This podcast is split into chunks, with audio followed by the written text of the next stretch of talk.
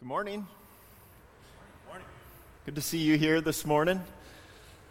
Sometimes um, I think it's easy to think like the pastor comes up and he preaches to you. Uh, but it's always a good reminder. Like I find myself this morning feeling the need to hear this sermon, probably as much as, if not more, than, than all of you. And and this is part of the reality for pastors as well. We need to hear these sermons. And so we get to preach them maybe throughout the week, but we also need to hear them on Sunday morning as we gather as well. And so this morning we're going to return to our series in the Old Testament book of Esther. This has been a chapter by chapter journey thus far.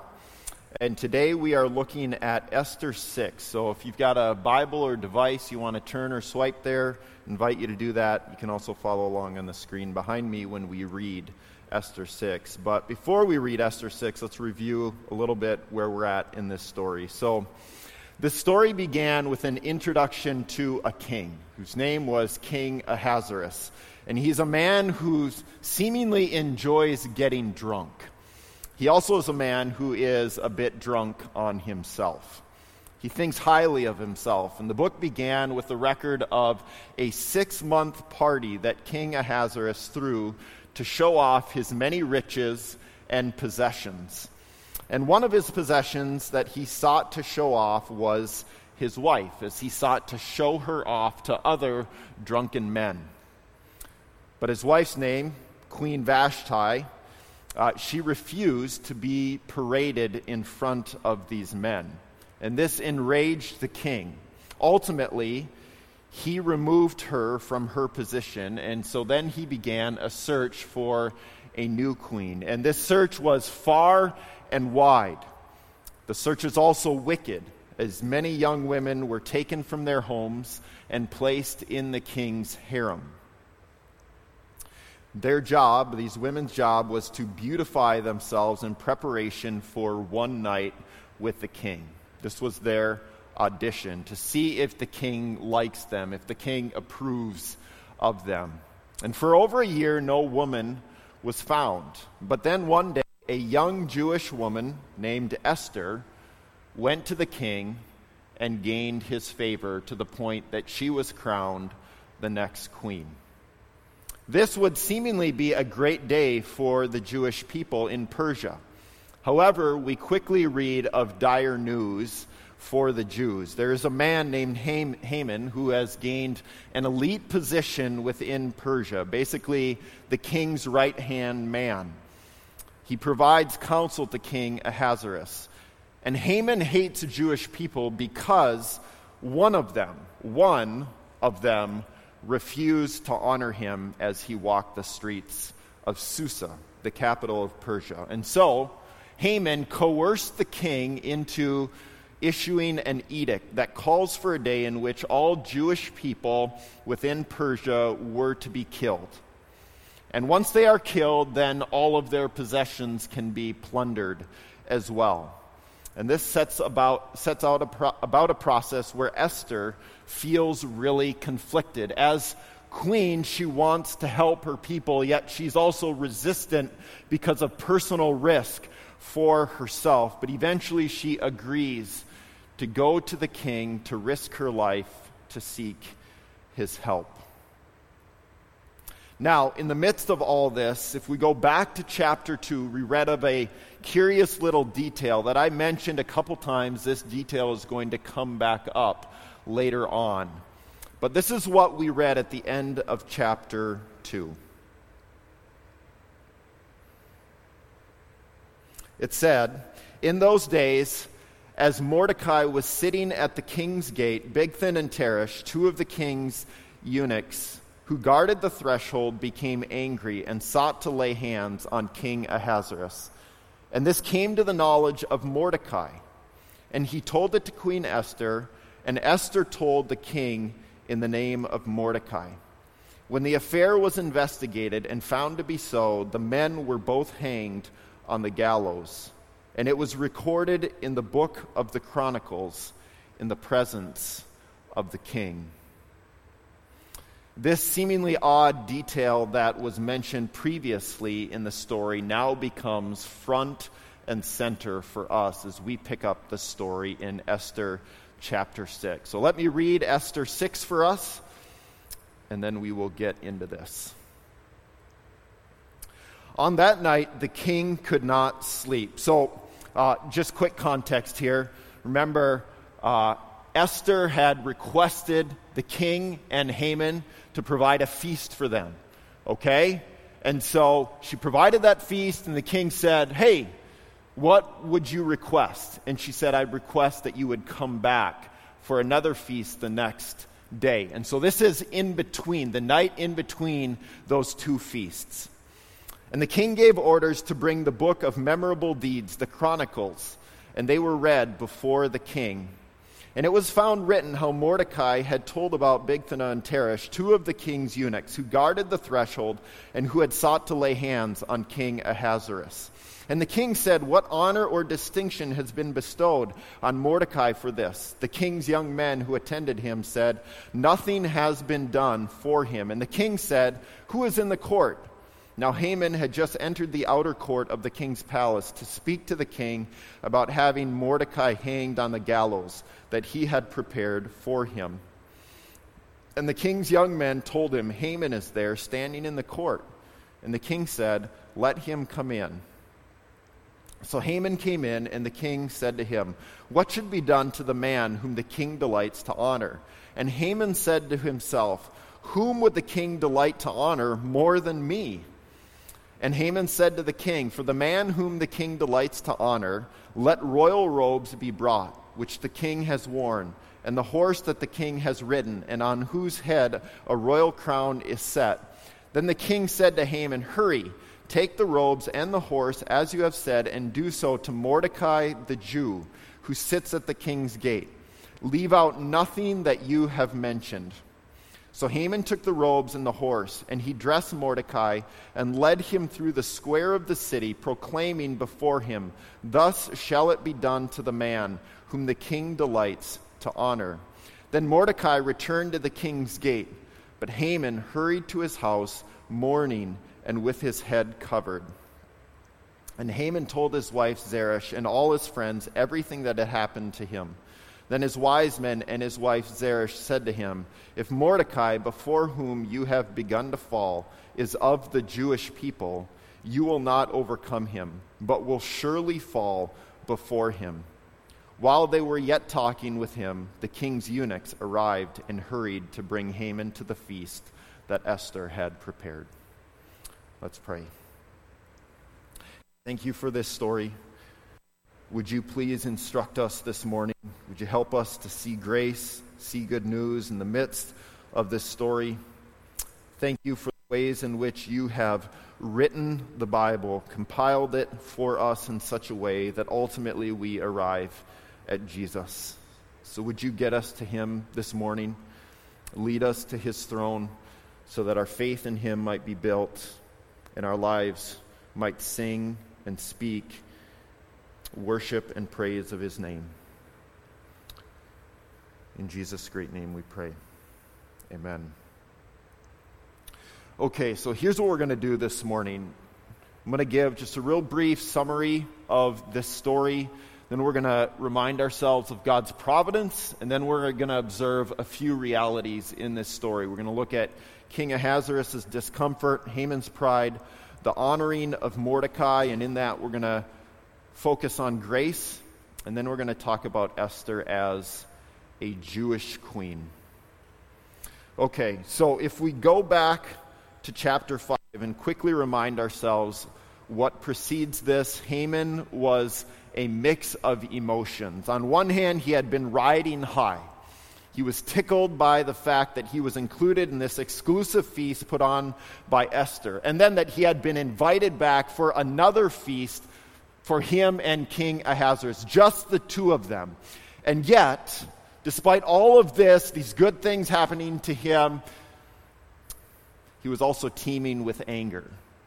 Because as he uh, had left um, the first feast, he'd seen Mordecai and he was reminded of his hatred of Mordecai and the fact that Mordecai would not honor him in the way that he desired. And so, with help from his friends and from his wife, he determined that his key to happiness was hanging Mordecai. And so, chapter 6 picks the story up the night between these two feasts Esther was throwing for King Ahasuerus and Haman. And in this story, we find Ahasuerus is finding sleep tough on this particular night. And so he asks for a book to be read to him. And this book contains the story of when Mordecai exposed a plot to kill the king. He asks if any recognition was ever given to Mordecai and found that nothing had ever been done for Mordecai. And so, as Haman is coming in to the king to ask him to kill Mordecai, King Ahasuerus asks for the perspective of Haman regarding how an unnamed person should be honored. And Haman is thinking to himself, Who would the king want to honor more than myself? I am his right hand man. He, he comes to me asking for my perspective. And so he goes overboard in suggesting how honor ought to be bestowed on this person, thinking that the honor is going to be shown to him. In this story, and we see this numerous times in Esther, but the irony is thick here.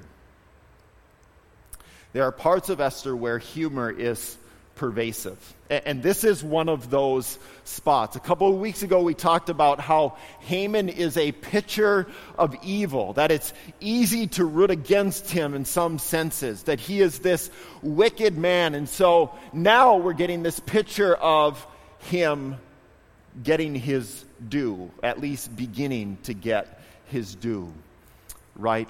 And so maybe it causes us to chuckle a little bit we're seeing evil being confronted, at least a picture of evil being confronted in a robust way.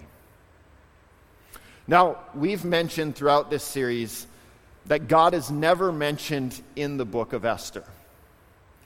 And for a book that is in the Bible, that is massively odd, right? That it doesn't talk about God. The whole Bible is about God, and it's about His glory. Why is there no mention of God? In our lives, God at times may feel distant from us, may feel silent to us, but that is not intended to lead us to the conclusion that God does not care about us. He does. Even in those moments when he feels distant and silent, God cares about us. See, when trouble hits our lives, it can be easy for us to view God through our troubled circumstances. And in this, it can be easy for us to doubt God, to question His power, to question His goodness, to wonder whether He does still care about us. And so I want to contend that we should flip this upside down. Instead of viewing God through the lens of our troubled circumstances, we should view our troubled circumstances through the lens of God. We, we should let what we know, have learned about God through the gospel, inform our understanding of troubled circumstances. We shouldn't let bad circumstances form our view of God. In Esther 6, we're reminded of God's providence, his quiet providence, in a number of ways. First, the chapter begins by telling us how the king is unable to sleep. Now, we don't know why, right? Whether it's a nightmare, maybe it's some gas, maybe it's a noise that he hears, but he can't sleep, and so he asks to be read to. And the second reminder of God's providence is that King Ahasuerus asked to have a certain book read to him, the book that chronicles good deeds done to the king. And it just so happens that one of the stories being read to the king that night is about Mordecai and the time when he overheard two of the king's men discussing their plans to kill the king. And so we've got a number of things going on here, right? The fact that the king can't sleep, the fact that he asked for a certain book to be read, the fact that in that book there's this specific story. Are you beginning to see how there's all of these seemingly coincidental details, what some might call lucky, details that just so happen to fall into place. This is not accidental. This is God ruling in his own ways, accomplishing his good plans through circumstances that are really bad, really horrific. But this proves the goodness of God that he will take the worst of things and he will turn them for his good. Okay, now, from God's providence, let's now take a brief look at the king's discomfort. So, without knowing the cause, we merely can observe that the king is uncomfortable. This is more than just an odd coincidental fact in the story because of where this leads, where it leads us. See, the discomfort of the king results in the comfort of Mordecai. The discomfort of the king results in the comfort of Mordecai. This sounds very much like the gospel. Jesus is afflicted so that we would be comforted. Isaiah 53 foretells how Jesus will be afflicted, and in so doing, he will provide peace for those who trust in him. The discomfort of Jesus leads to the comfort of his followers. Now, to be really clear about this, our American concept of comfort is maybe a bit different than how biblical authors often spoke of comfort. When we think about comfort, we oftentimes envision a life of ease, of pleasure, of leisure, whereas comfort spoken in the Bible was oftentimes in response to persecution or suffering or death. And so we've just got to understand that maybe uh, biblical authors are coming at this idea of comfort in a different way than the Western mind would tend to think about it. Also, a difference here is that we tend to want comfort to terminate on us, to enjoy it for ourselves. But biblically, that is not how comfort is pictured. Paul wrote in the New Testament book of Second Corinthians he says, Blessed be the God and Father of our Lord Jesus Christ, the Father of mercies and God of all comfort, who comforts us in all our affliction, so that we may be able to comfort those who are in any affliction, with the comfort with which we ourselves are comforted by God. Now, I want to be really clear this is not a law to be followed. Paul is saying that living in light of the gospel, that living in light of grace, that the only reasonable response to comfort is to share it with others, is to pass it on to others. The trouble that brings true discomfort oftentimes undoes us to the extent that we are needy. We need help. Trouble oftentimes saps us of strength. If we look at Mordecai, Mordecai was completely undone when he heard the news about Jews being killed. He needed help.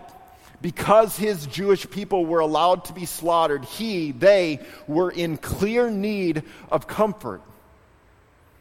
And it was the discomfort of the king that led to his comfort. This idea is good for us to be reminded of. Our comfort however it might come to us, typically comes at the cost of someone else. Typically comes at the affliction of another. And when we are comforted, it is not just so that we can put our feet up and enjoy life, to enjoy the comfort, it, the comfort itself. We are comforted so that we may offer comfort to those in need. Now, life is oftentimes a mixed bag for us, right? So there's probably going to be times simultaneously when we need to be comforted and we're offering comfort to someone else. That's just how life oftentimes works. But, but this is a biblical model. We see this happen over and over again in the Bible. We are blessed to be a blessing. We love because we have been first loved by Jesus right? Like this happens over and over. The only natural response to being blessed is to bless others. To being loved is to love others. And when we are comforted, the natural response is not to let that terminate on us, but to share that, to let it com- be compounded to others as well. Okay, so the king's discomfort leads to the comfort of others. Let's now look at Haman.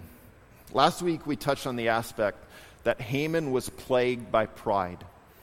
And when feeling down, angry, he resorted to his pride to try and prop himself up. He sought to remind himself and others of how important he was, how many sons that he had, how the king had promoted him, how rich he was. Basically, we said that he sought to lay out his resume to make himself feel better.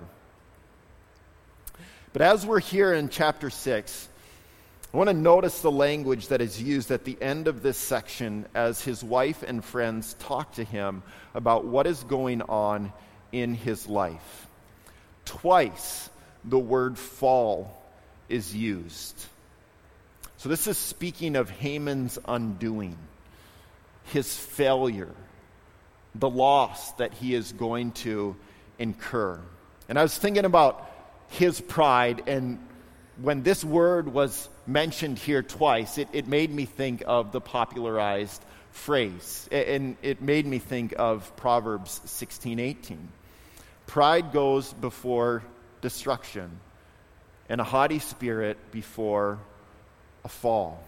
The popularized version of this verse is Pride comes before the fall. Oftentimes, athletes will pound their chest or celebrate a great play that they just made. But the irony in that is that few people care about that play anymore. Once it's happened, it's done. What do we care about? We care about the next one. We want them to do it again. Pride never ends well we can't keep up the expectations people have of us, right? When an athlete celebrates the play that they just made, they're inviting an expectation upon themselves. Do it again. And then do it again. And eventually, we're going to disappoint someone. We're going to fail. That athlete is going to miss their assignment. They're going to miss a shot. They're not going to perform in the way that they would hope that they would perform. Or ultimately, at the end of our lives, we die, right? And so we will be silenced. I talked last week briefly about Haman's pride, and I mentioned how when he was feeling glad of heart, he had no sense of the flimsiness of his pride. He felt invincible. But we see here a poignant example of what undergirds pride. It is not sturdy in any way. And this is why biblical authors warn us of it. There is only one certain thing for us to build our lives on, and that is Jesus. Only Jesus. This is why the New Testament exhorts Christians to boast only in Jesus. 1 Corinthians 1:31 as it is written let the one who boasts boast in the Lord. In Galatians 6:14, but far be it from me to boast except in the cross of our Lord Jesus Christ. So when we boast in Jesus, we're not boasting in what we have to do. That There's not kind of this measurement that we have to keep measuring up to. We're continually deflecting pointing to the one who can shoulder those expectations, who went into the grave and then came out of the grave. I was thinking about this as I heard um, right now the world championships are going on for track and field. And I don't think this slide, it's not showing in here for some reason. Yeah, okay. Anyways, I had a picture of an athlete um, and her name was Sydney McLaughlin. And she runs the 400 meter hurdles, and she's been setting world records basically every time that she's running. And you know, at, the end of races or competitions, you might oftentimes, the victors will win, right? And they say, All glory to God. And then they go on and they, they talk a, a, a, maybe for a little bit or a lot about themselves and whatever. But it was clear that she had thought about this moment. She probably expected to win. She's been winning all of her races, but it was clear that she had thought about what she was going to say. This is what she said after her race. So the, the interviewer set up the question, right? Tell us about your race and so forth. And she said, Yeah. Well, I'll have to start off by saying all the glory to God. These past few days, just getting ready for this race, Hebrews 4:16 has been on my mind, coming boldly to his throne to receive mercy and grace. And I really think he really gave me the strength to do it today. So all the glory goes to God as I was watching this interview, she, she went on from there and talked about the race, but I, I could almost feel like some of the discomfort. Like this was beyond the normal, like all glory to God, right? Like she, she actually preached a mini sermon in, in, at the beginning of her interview. And I could imagine like the interviewer being like, we got to cut, like, we got to cut this out. This is not what we're looking for, right? But but she's pinning her hopes on Jesus. And she's understanding that the grace that she's experienced that allows her to run fast, to do that really well, comes from outside of her. It's really easy for athletes, actors, uh, authors, wh- whomever it might be, to take the credit, right? But every good gift we have comes from above, comes from Jesus. And this is why we get this encouragement in the New Testament boast in Jesus, not in yourself. Boast only in Jesus. Haman could have used this encouragement, this reminder. It would have saved him much pain. Okay, then in this story, we're finding Mordecai being honored. Now, in the context of this story, we could think, oh, yeah, he heard this news and reported it, and so he deserves to be honored, right? He exposed those guys who wanted to kill the king. But if we really look into what Mordecai has done, we find his honor is actually a result of grace. He really just happened to be in the right spot at the right time to hear the conversation. He, he didn't do anything remarkable, it was all a gift given to him. It's a result of grace. And now, this resulting in him being honored in this extravagant way over and against his enemy, Haman, we can see all the more the picture of grace. Right? We're seeing here Haman, who so desperately sought to be honored, that honor is now escaping him. Right? And yet, the one that he wanted to kill is where the honor is falling. All of us have this temptation in life at various times, circumstances, to boast in ourselves, to seek to pursue honor in some way. This is why we preach the gospel every single week, because it keeps driving us to Jesus. And really, what, what we see in this story is this is for the joy of those, like Mordecai, right? Him getting over himself, not making about himself, is for his joy. This is true for Haman as well. If he was, had moved beyond himself, was not pinning his hopes on himself, it would be for his joy. And so, even here in Esther 6, we're finding this encouragement, this push that ultimately leads us to Jesus. And we see this here with this last observation. So I want to talk about Esther as a Jewish queen, but I want to do that in the context of gospel application uh, this morning. So I think that this idea that she is a Jewish queen really helps us to see, uh, to get us to the gospel and remind us that it's not about what we do, it's about what Jesus has done for us. Okay, so I want to end with this picture.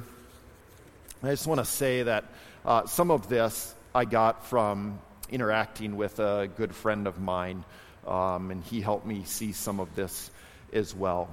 But in the book of Esther, Esther has a dual role. Okay? She is both Jewish and a queen. She's a queen, but in chapter 6, we're seeing some of the importance of her Jewish ethnicity coming forward. And some of this will expand even next week as we get into chapter 7 as well.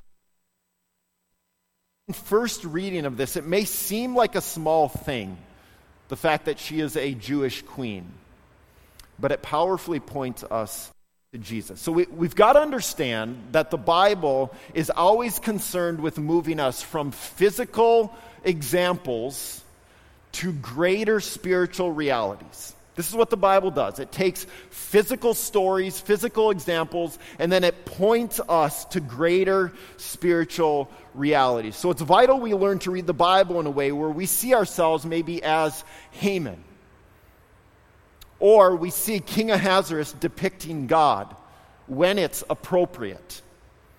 Today, see whispers of Jesus in and through Esther. So, Esther was a Jewish woman. This was not well known in the king's quarters, but it's an essential part of who she is. She is a Jewish woman. In order for Esther to be a deliverer for the Jewish people, she must be connected to power. She must be connected to the king. And she is queen. She is very connected to the king. This is what gave Esther access to the inner room that we talked about last week. This is what allowed her to have affinity with the king or to the king. Now, similarly, Jesus' deliverance of his people of his church is predicated on him having the power and authority as God, as well as then identifying with his people in a very new, uh, near way, as a human. Okay? So it's not just the fact that he is God up above, he also has to draw near to us. As Esther has nearness to King Ahasuerus, Jesus has nearness to the one true king, his father. If Esther isn't queen or Jewish, none of this is happening. And here's why this is important Jesus is like Esther, but in a greater way. Like Esther, but in a greater way, Jesus had the dual role. He was God and man. He was divine and human. And so, in this, what we see is that Esther and Jesus are intermediaries. There had to be someone between the king and his evil edict to kill Jewish people. There had to be someone between him and his edict and the Jewish people. And it was Esther. Likewise, we need an intermediary as well. We are sinful people who are doomed to suffering and death because of our sin against a holy king. We also need a mediator as well. 1 Timothy 2:5 says, "For there is one God and there is one mediator between God and men, the man Christ Jesus." And so, our gospel application point is Jesus is our mediator. Now, this is not just some religious jargon, okay? This is not just some deep theological concept. This is not a small thing. This has practical relevance for us. This is where rock solid hope comes from. We have a deliverer who had and has access to the inner room, who is God Himself. He stands between us and all of our sinfulness and God and all of His holiness. And so this week, when you sin against God, and you will, that's going to happen, you don't have to despair. Your plea is Jesus. He is the one who stands between a holy God and your sinful self. He is the one who mediates forgiveness to us. He is the one who has positional authority and the sinless human nature to save us. If we have no Jesus, if we have no mediator, we'll either end up in despair or we will simply make life of no consequence whatsoever. We're just here to have some fun, play some games, giggle a little bit, and then die. Life, in many senses, becomes meaningless, which is what many people think life is, but it's not. Jesus mediates forgiveness but, but beyond that, and I'm not saying that's a small thing, he also mediates hope for us in the everyday. He also mediates meaning to us. He also mediates comfort to us. And as these things are mediated to us, we then can mediate the same to others. Grace is given so that grace can be extended. Comfort is given so that comfort can be offered to others. And in all of this, then, our lives can point to the mediator that others are looking for, the answer, the solution that people are longing for, even if they don't know that is who or what they are longing for. Jesus is the answer for us, for you, for me. This is what I need to hear. This is what you need to hear. Jesus is the answer. But so do your neighbors. So do your children. So do your friends. So do your coworkers. They need to hear Jesus and all the hope, meaning, comfort in him.